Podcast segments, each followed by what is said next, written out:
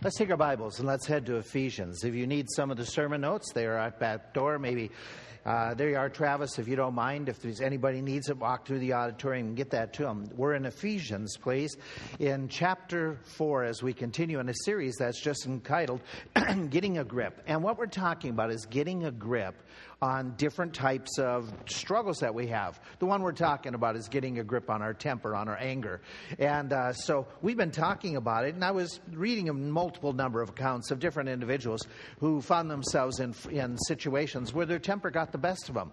I was reading about a true story about a couple that they had separated. There was all this types of legal things that went on, and for a period of time, Nick grew into one of those really, really ugly situations.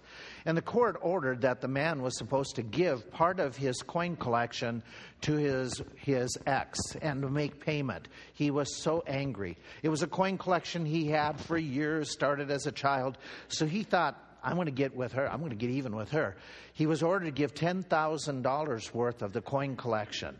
So he cashed it in and got $10,000 worth of nickels and paid her off in all nickels. I don't know where he got that many nickels, but he just did it in spite. There was another account I read about a fa- somebody that was in with their, their parents. There was an issue over a car that was purchased, a sports car that the young man had. And he was supposed to then make restitution. The parents turned the car back over after it got into a court situation. And so he came up with the brilliant idea because he was angry that they were taking the car away, that the day that it was supposed to be taken to his parents, he had the cement truck come and fill up the entire inside of the car with cement. Those are extreme cases. And you and I look at and say, we've never done something like that. We don't struggle with anger and temper on that par, so we're, not, we're, we're sitting pretty good, and yet we do struggle. We, uh, we have issues. We get upset over traffic or lines. We get upset over the government. We get upset over something that might happen to us or something that didn't happen to us. We get upset over people talking to us or not talking to us. We get upset over how things worked out at work or they didn't work out. And the Bible's talking about this an awful lot. It talks about how we as believers are supposed to conduct ourselves at times. Now, it does say in Ephesians chapter 6, where he's writing to the believers, and he makes this comment to them in chapter 4, after he's talked about putting on Christ and not going by the old lifestyle, and putting on the new man in verse 24, he says in verse 26, Be angry and sin not. Let not the sun go down upon your wrath, and neither give place to the devil. We made this observation. There is times it is appropriate to be angry. But we also made this observation anger too often leads to sin.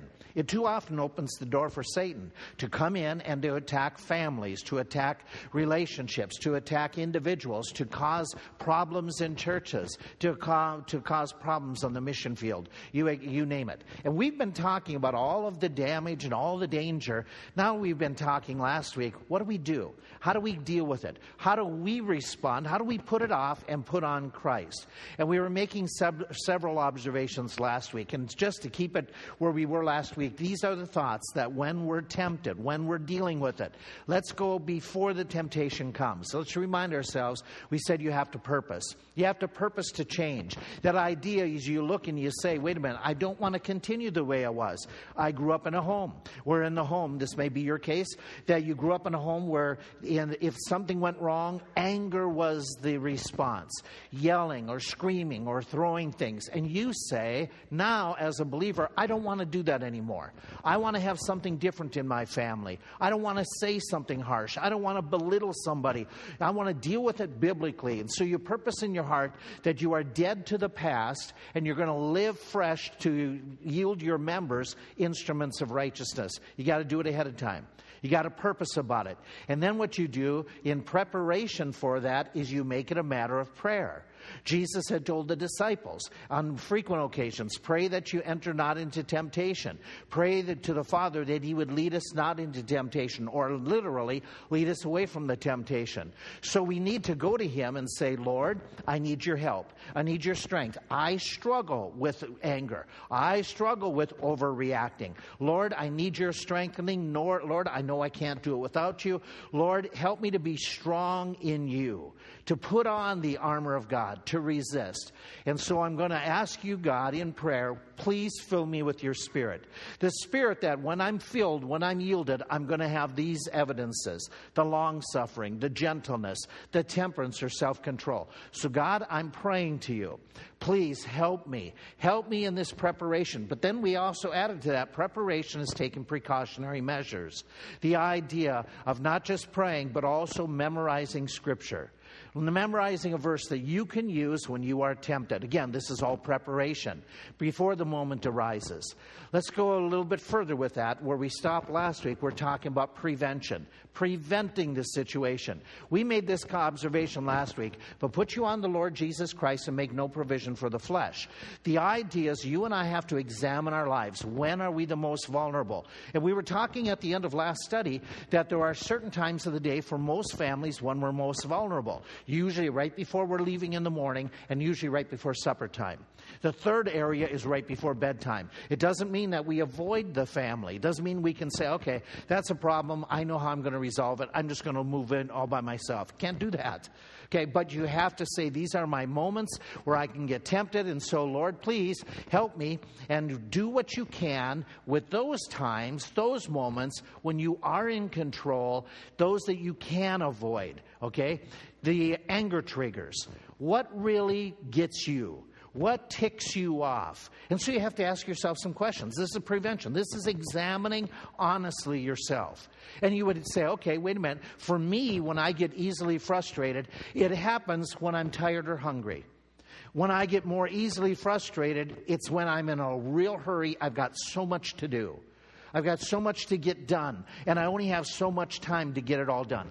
Maybe it's when you are, as we said last week, engaged in sports, and sports is your trigger of emotions. Maybe it's when we said last week when you're watching certain news, when you're listening to talk radio. Maybe it's when you expect too much of other people and you have this high standard for them. You don't have it for yourself, but you have this high standard for them. Maybe it's when you hang around a certain person or a certain crowd. They are like gas on a fire, they trigger your, your anger, your temper. And so you look at it and say, okay, how do I act wisely to these triggers? Let, let's just take those. What would you do to prevent, to take precautions so you aren't so easily provoked when you're tired and hungry? What's the wise response to that? Do what? Planning ahead? Eating? Uh, what's that? I'm sorry, both of you said something. Getting enough sleep up? Taking a nap? Okay, very simple stuff. Very simple things, and it's not profound. It's just biblical principle of don't make provision for the flesh that says what I may do is maybe I need to get a better sleep pattern. Maybe I ought not to stay up so late. You know, and, and do some things that aren't worth really doing. Okay, you talk about, you know, some some people get really involved with video games and things like that into the wee hours. Yeah, yeah, I can see most of you are. That's that's your thing. Okay. But if that's the case, then plan different. Don't, don't put your schedule. Let's, let's talk about when you're in a hurry. When you're in a hurry, maybe you need to slow down. Maybe you need to reevaluate how much you think you can get done in one day. So you don't have this list of to do list that has 25 items and you get frustrated because you only get through three of them. Maybe you have to be more realistic in your abilities.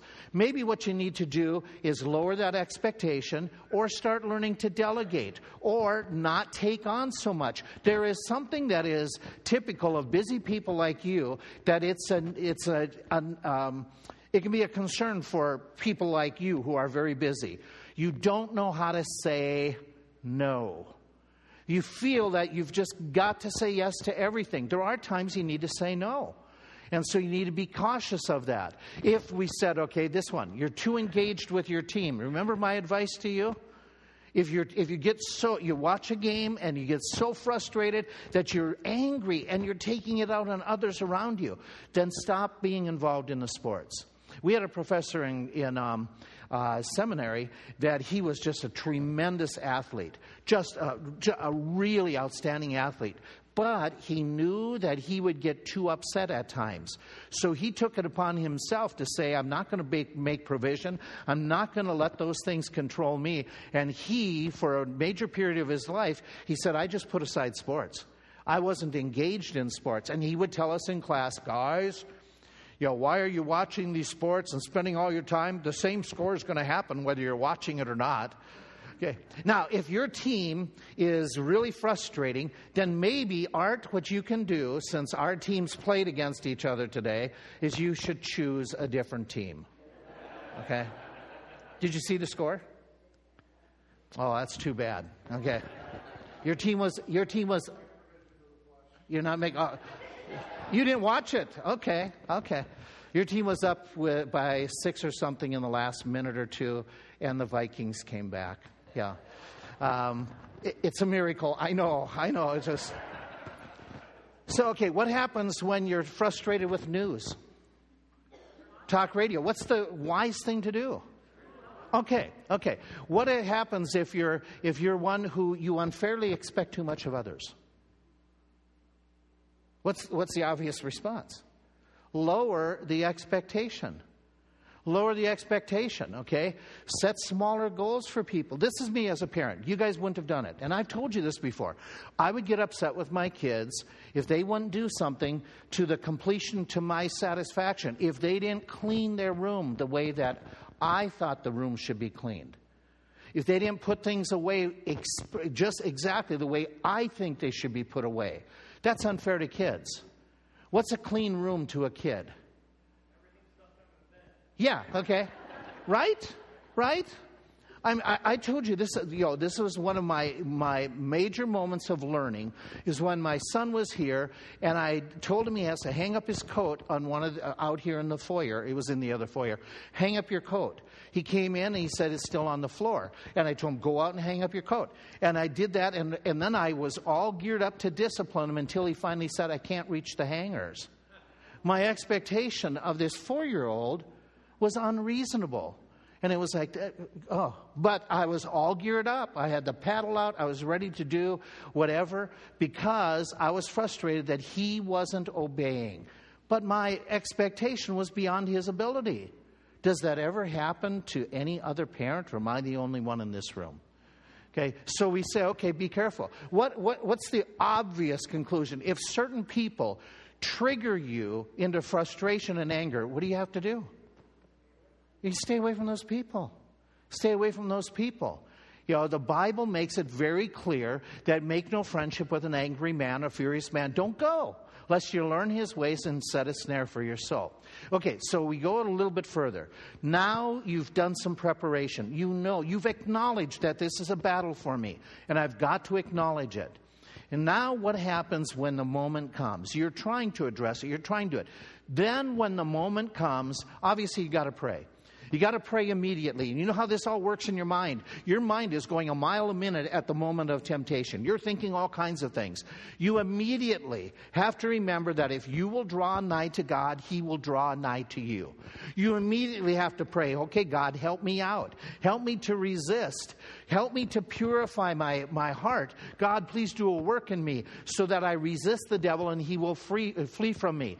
So you have to be praying immediately. Before you respond, before you explode, pray and say, Lord, help me. Acknowledge that you're irritated. Acknowledge that, the, that you may all of a sudden go further, say something, do something that you ought not to do. Then let's do this. This is all happening now within the milliseconds. You pray you pause. You pause, okay? And what do you do? You don't respond immediately. You don't say something. You don't write that something. You pause and think it out. You don't retaliate. But what you do is what you do in this moment is you practice self control. Lord, help me, help my spirit to get control over my anger. And so, God, please give me, uh, give me this strength. Remember these scriptures. And this is when you may have to be uh, pondering at this moment and be saying, okay, this scripture, I need to pause because the Bible says, and remember this as your memory verse He that has no rule over his own spirit is like the city with broken down walls. Or the wrathful man stirs up strife, but he that is slow to anger appeases the strife. Or maybe a fool utters all his mind, but a wise man keeps it until afterwards. Some passage that will help you to pause to just take a moment. Thomas Jefferson was coined with this phrase, and we've all heard it. If you get angry, count to 10. Okay, Thomas Jefferson added to it. And if you're very angry, count to 100. There's wisdom in that. There's wisdom to say, I need to pause. I need to pause. I need to slow down. And I need to get this to where I'm cooling off a bit. Why is that? Biblical principle. Go not forth hastily to strive, lest you know what to do in the end thereof. No, not what to do in the end thereof. And when your neighbor has put you to shame. Have you ever gotten upset with somebody only to find out you were totally wrong in your reaction? You misunderstood the situation totally? And so you and I need to pause.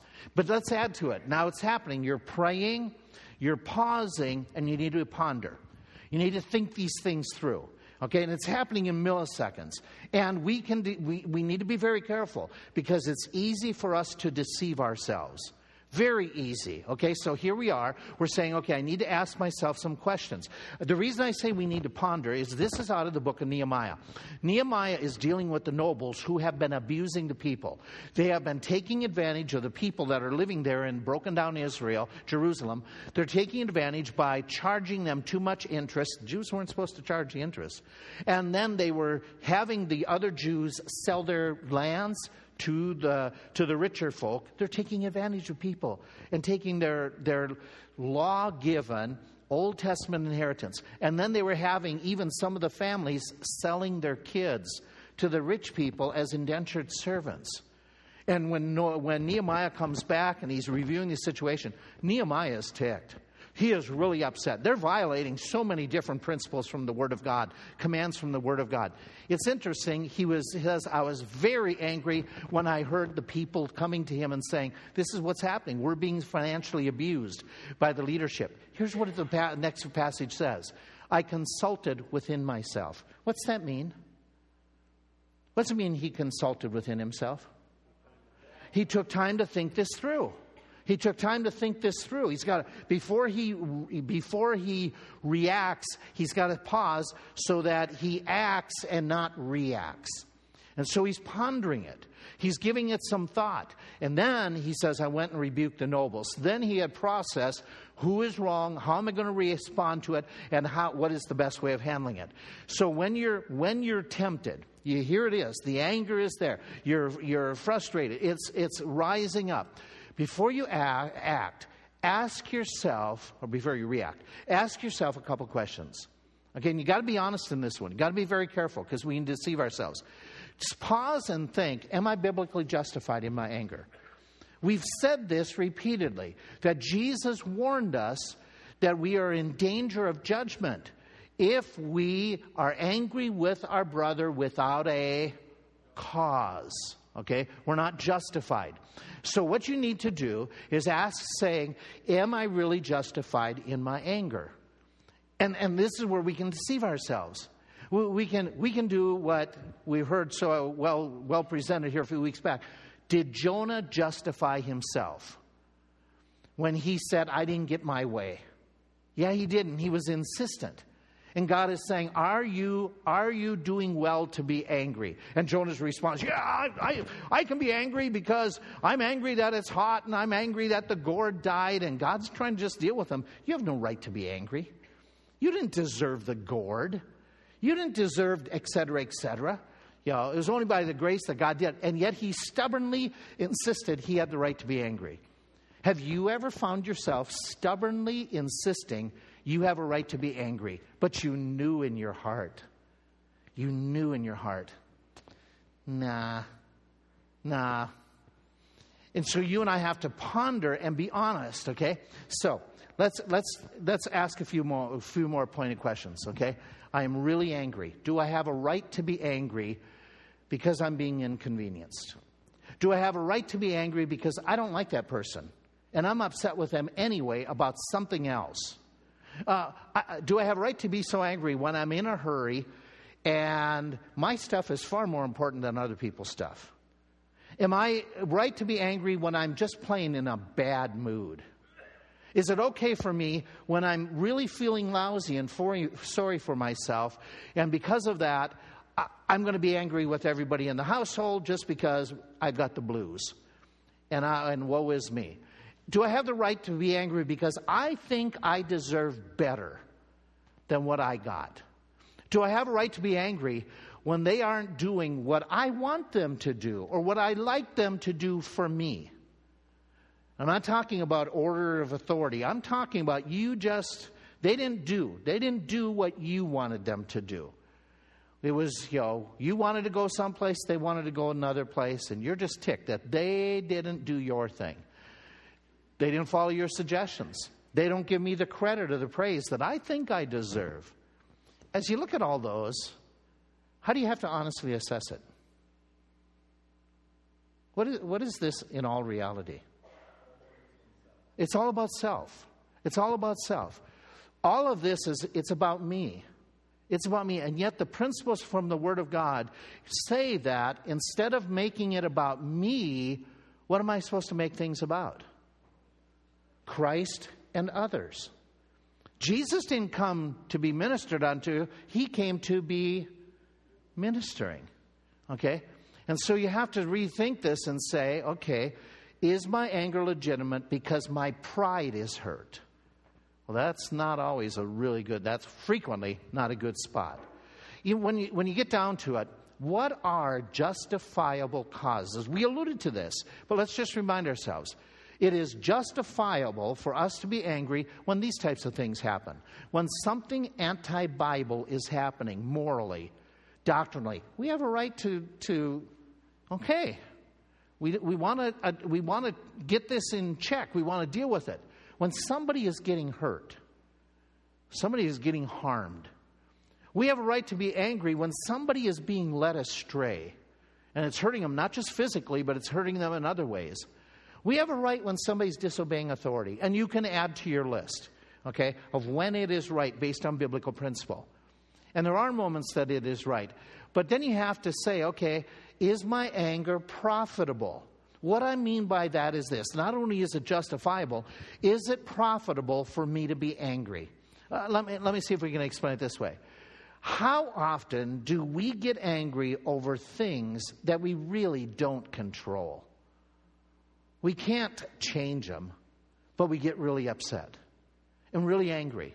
And our, is our anger profitable that it's going to make a change? Probably not. Uh, like this we get angry when we're paying the bills because inflation, everything costs a lot. Is my anger going to be profitable? Is it going to change the economic state of America? Well, maybe if it gets you interested enough to vote into some, some way. But typically, you know, what about this? You get angry because you've gotten sick. And you're really upset that you got sick. And you're really, you're really mad that you got sick. And so now, because you don't feel good and you're sick, you're mad at your family. What did they do? What profit is it to get upset over something you had no control over? Or like this your team is playing poorly. If I get upset with my team, it's not really going to make a difference. What, what about this? You get upset that the traffic is backed up. And you're there and you're blowing your horn. Is it going to make any difference? We were coming back from a call the other day, and we thought, okay, I'm going to um, go from one call to another call, and we were going cross country. And so we were taking these back roads. We ended up on 501 quickly for just a little bit. And we came through Brickerville. And as we were coming, there was a semi in front of us and a car in front of, there was semi, a car, and then us. And as we were coming up to one of the first crests there, uh, right beyond Brickerville coming north, all of a sudden the semi slowed way down. And Deb made comment, because I was in a real hurry, want to get this done because we had things, you know, wanted to make this call and get back for prayer meeting.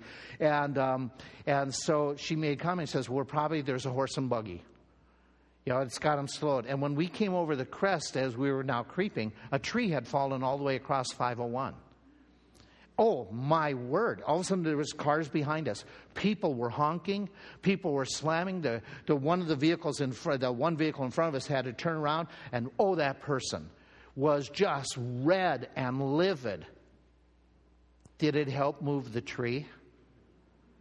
Yeah, it just all it did was increase their blood pressure. Right? Okay, what about what about this? Standing at a long line in a store. What about this? You've got so much housework that you have to do, you get angry. That you have so much work to do. You've got to wash the dishes. You got to clean the house. You got to take care of the kids. Okay? We get really upset about it.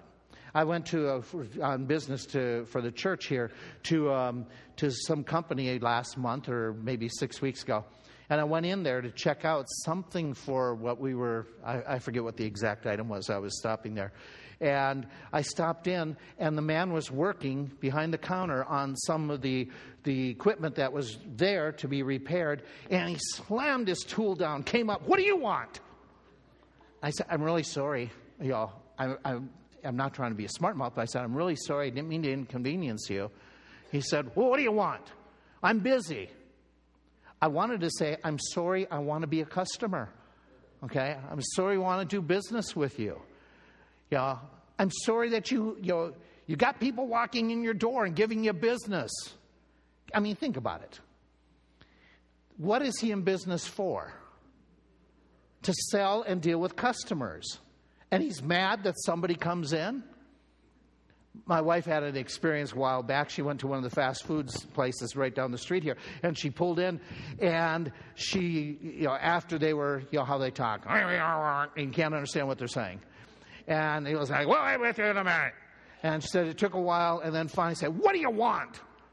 You know, and she says, Well, I'd like to place an order for some food. Okay. You know, it's, it's like, I'm sorry I came to a fast food restaurant to get some food. You know, but that's what you're there for. Does it ever happen? I mean, my, my business is people. And it's, is it, is it wise for me to get upset that somebody's calling for help? Hey, Pastor, do you have a few minutes to give me some counsel? No, you're bothering me. okay, your appliance, your car broke down. Okay? And, and, this is my one of my besetting weaknesses is car issues and, and problems with them. And in reality, okay, uh, what about paying taxes? do you, do you know people who get really upset around April 15th? Okay, so you have to ask yourself, what profit does it do? And there can be profit. If my anger will stir me to create change, okay, great. That's good. If it'll motivate me to change and do better or to, to work at a circumstance, great, then it's good. If it'll, pro, it'll motivate me to protect somebody or to help somebody, all for it. Then, then, it's a, then it's profitable. If not, then stop the anger, stop the outburst. Just, just say no. Don't react in anger. Submit to God, resist the devil. And so we're pondering these things and saying, is it profitable? And let me throw this out. When you are pondering, remember this biblical principle that some of the inconveniences, some of the difficulties that you face, God has put them in your life for growth, for good. So when we get angry, with the inconveniences, with those difficult moments, we're, we're, we're, struggling against God. We're fighting against God. God has brought us in school to help work on our patience, and what are we doing? We're resisting. The Bible makes it clear count it all joy when you fall into diverse temptations. When the tree falls across the road and changes your schedule. Instead of getting upset, okay, I need to reckon there is a purpose. God is wise. God is doing this just to grow me. When there's the thought that we, he says, the trial of our faith, we, read, we had that whole series on First Peter, that it might be found under the praise and glory and honor. Our trials are to help us to come to lifting up Christ, not getting angry. And we know the Romans 8 passage. So we have to say, wait a minute, instead of getting upset over inconveniences, let's look for how God is growing us. Let's ponder it. Okay, now we're up to something new putting off and putting on the principle of Scripture put off the former man, put on the new.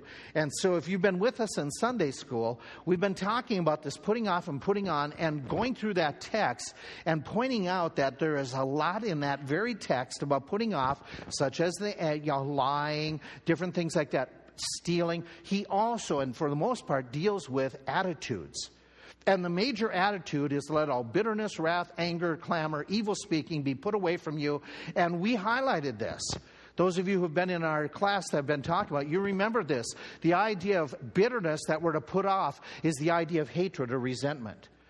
The idea of wrath is, a, is this outburst, an act of rage, road rage, Okay? The idea of anger is something that is seething, that is boiling, that you're hanging on to, that you're thinking about for, for minutes and hours, that could end up leading into bitterness or wrath.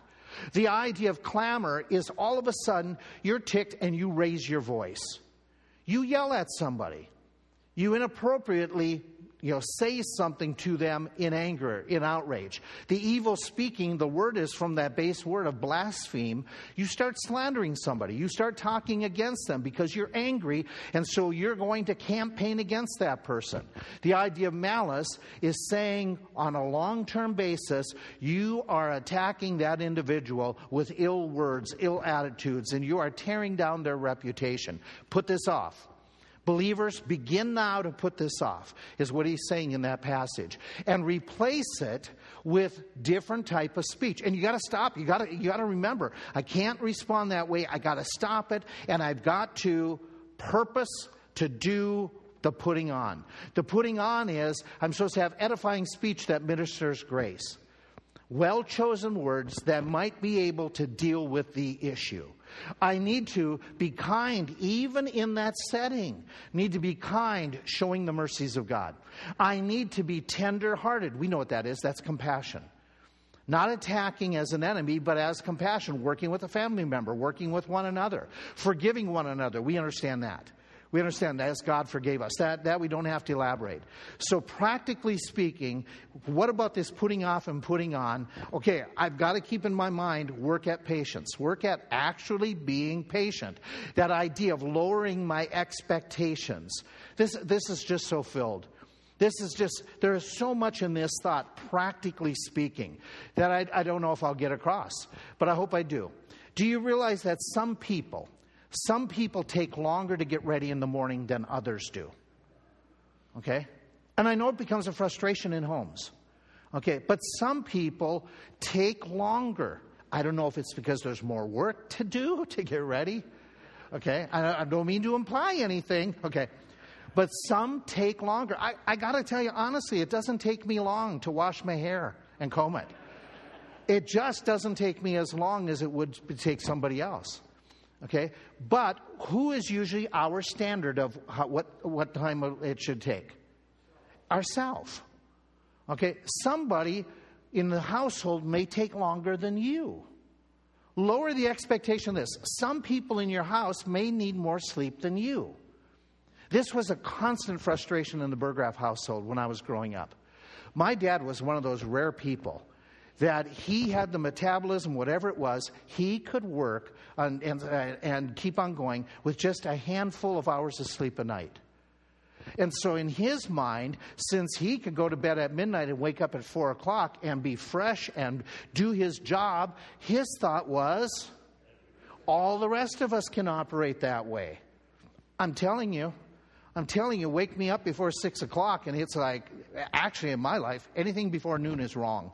Okay, in that sense. And so it was a constant struggle in our home with all six kids and my mom. My dad had the expectation if he can live on four hours of sleep, everybody else. And it only took until years and years later that he, that he said, you know, I, I realize now that that expectation was unreasonable. What about this? Some people may not move as quickly. Okay, some people are real cheery in the morning. And they're all, you know, and you want to say to them, some, some, baby, some people are good at multitasking. Some people are really good at this. Others of us, we can't keep track of a whole bunch of things. But we expect who, those of you who are multitaskers and good at it, don't get frustrated with the rest of us who can't keep things as well orderly in our mind like you can. Some people are really good on remembering dates. Some people are really good remembering names. You know, have, have you ever done this? I need to talk to you, Tony, Becky, Shelley, Ben, oh, whatever your name is. Okay. And you run through the whole thing. What about this? The organization. Some people are very good at organizing paperwork. Whew. Some people shouldn't have paperwork. Okay, it's always lost. What, what about this one? Do some of you need more time to process before you answer? No? Yes? Oh, you're all quick. There are times that we're in conversations and I need to think through. And I'm not answering. And I'm just thinking through. And the other party can easily say, You aren't answering? You're not talking to me? No, no, it's not that I'm not talking. It's I need time to think. This idea of some, you know, some people, um, you know, they can do housework better, better than others, or, or this. This was, none of you probably had this. This was a, one of the frustrations that Deb and I had when our kids were at home and they were little for a period of time. Is I expected her to keep the house a certain way, even though there was four kids in the house. And I read books all about family because I was going to teach you about it. That when the husband comes home and the dinner is made and everything is ready, oh, there's going to be peace in the house. And I'd come home, dinner isn't ready, there's chaos in the house. And my wife just says, oh, I'm so glad you're home, I'm taking a break. Lowering expectations and being reasonable with them. The idea of being punctual. And I know the idea is we should be punctual, but some people just, they're slow movers. You ha- do you have one of those kids? You're trying to teach them to speed it up?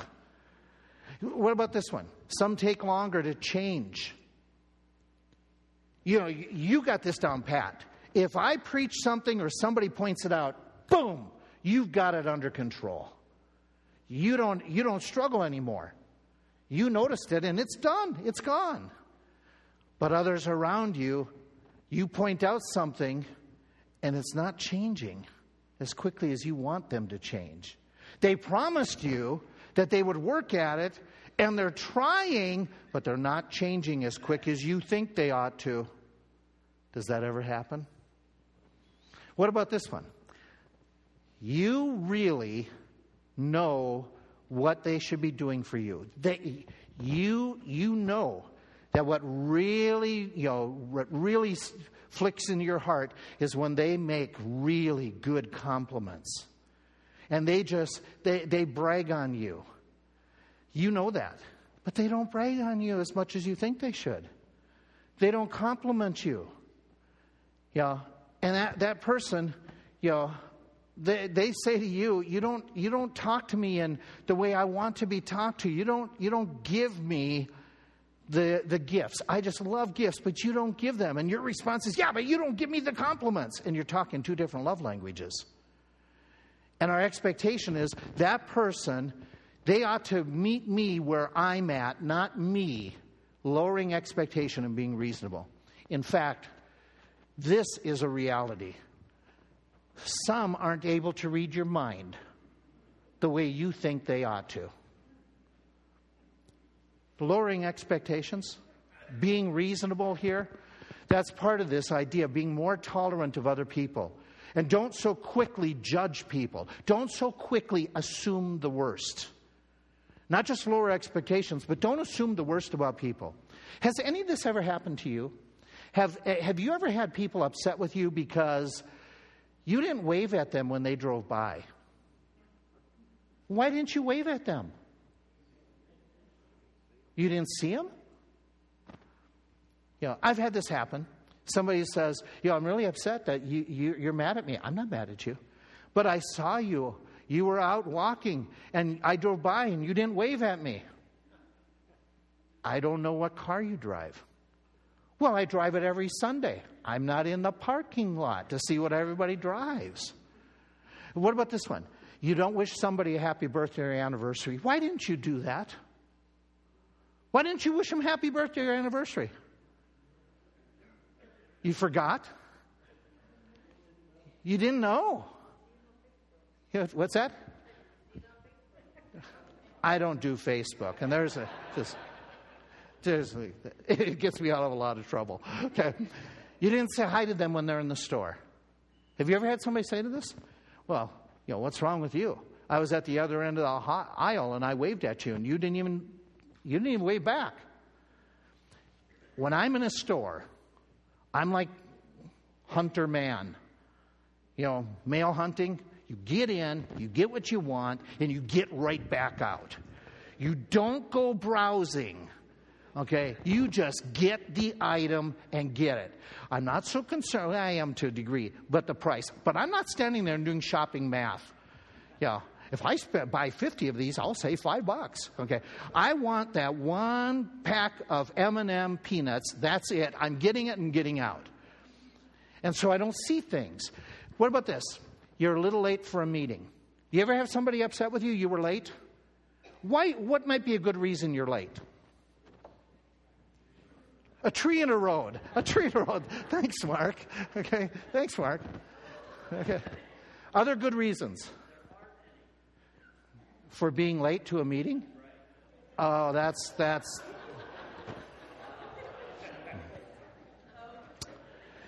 Have you ever had a car breakdown? Yeah. Have you ever been stopped by a train in Lebanon? Okay. Okay. Oh, man. Your bus is late. Okay. Um, I have had this happen here where I get late. Somebody stops and they are insistent, I need to talk with them. And I'm saying, I, I need to go. And they're saying, give me one minute. And I'm torn. Do I give them no time? Or do I run late to meet you if we're meeting for some spot? And so I'm torn to say, okay, do I just diss you and have nothing to do because, or run a couple minutes late? And so I'll choose, if need be, in text and say, and I'm learning this in my own life, and it's taken me a while. There may be reasons people have, have issues. They're running late. It could be their kids, it could be their spouse, it could be their car. And instead of assuming the worst, and just assuming it and getting frustrated with them, give them a break. Give them a break. The idea of people don't answer right away, we talked about it. You didn't talk to them as long as they wanted. Why not? I've, I've, I've run into this, I'm sure you did. I didn't spend enough time talking to somebody on neighborhood night, somebody in our church. You know, I didn't spend enough time talking to them during neighborhood night my job on neighborhood night was to be greeting the neighbors. Okay, that was my job. But I didn't spend enough time talking to them. You know, come on. Let's, let's be a little bit reasonable. Why might you not respond to somebody's text? Besides, you don't want to. Why might you? What's a reasonable reason? Yeah, no cell service. You didn't see it. Okay, whatever practicing patience, becoming more tolerant, this idea of being cautious that you don't let your temper run away with you with an expectation that is too demanding, too unreasonable on other people. Let me get to something else here, okay? You need to ask yourself in pondering what is the best course of action right now? I need some advice, okay? What is the best course of action right now? I have a situation in my neighborhood, at my house, that one of my neighbors has reported to me that there's somebody who walks their dog around our neighborhood, and uh, every hour there's people walking dogs around our neighborhood. And this one particular person has come very deep into my yard, quite deep into my yard. And they let their animal do its business, and then they walk away. And so I'm finding multiple scat piles in my yard. So, according to what we put up one camera, not for this reason, but for other reasons, we noticed it happened again. That around 10 o'clock at night, somebody in our neighborhood walks their animal all the way up to the edge of my garage, lets that animal, and then leaves and doesn't take care of it. I don't want somebody doing that in my yard. I think I'm right legally, socially, to say that's wrong. Okay? What would you do?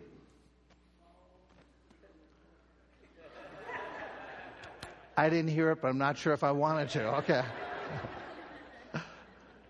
what do you do? Sit on the porch. I don't have a porch out on that side of the house. And I'm not sure I'm going to want to sit out there because I don't know what time they come consistently. I have a light on. I put the light on. Made no difference. I put a security light that flashes when they come in. Made no difference. Make no difference. Move? Move? I got to tell you, it's frustrating. It's extremely frustrating because I want my I want the grandkids to come over and play in the yard. I don't want them to play in the yard because, yeah. What's that? That says stay off our yard? With a plastic bag? I was expecting somebody to say, get a bow and arrow. Uh, okay, so I have to decide what is the best course of action. And in part of the decision, what's best course of action, I think this is a legitimate response. What would the Lord do? What would the Lord do in the, this case? Okay. And yeah, I need, I need to get a, the moment to be able to see them and talk with them. But I have to, I have to think through now, whatever your situation is, putting on the Lord Jesus Christ says to you and me, we have got to ask this question. In this moment, what would the Lord do? How would he act? How do I, instead of getting angry, how about this, this thought, okay? If I were in their shoes, how would I want somebody to deal with me? Because the Bible principle is do unto others as you would have them do unto you. Okay, so if that's the case, okay, I, how would if you know how would I want them to respond to me? Okay, uh, what what about this? Could there be not? And I get get away from the story I just gave you about my my issue. Could there be a lack of information in situations where you get upset? Okay, I'm not trying to be silly, but this happens. Like, like this a lack of information. Illustration You're standing on my foot.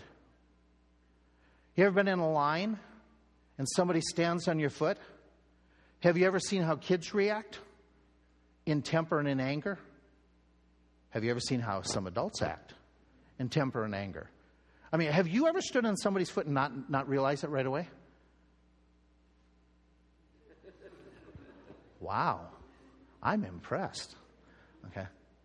What about this idea? To be honest, that, that what you just said, it, it, I know we laughed, but it really isn't, it really hurts. It really, you know, what you, what you just said, that, that I'm really sensitive about that. And informing them. What about this thought? Okay? You're at work and they're going, or they're humming. Mm-hmm. And it's their thing, but they don't even know how irritating it is to you. And so you blow up. No, you inform them that it's frustrating. Okay? So, you know, information like, hey, Deb, this is what I'm planning for the weekend or the day off, that might help remove some stress and anger just being respectful and getting some information. What about you have a problem with a neighbor? Instead of instead of attacking the neighbor and you know they they've done something in your lawn, so you're gonna spray their flowers. Yeah, you're gonna you're gonna fight back and start the Hatfield McCoy feud. What about going to them?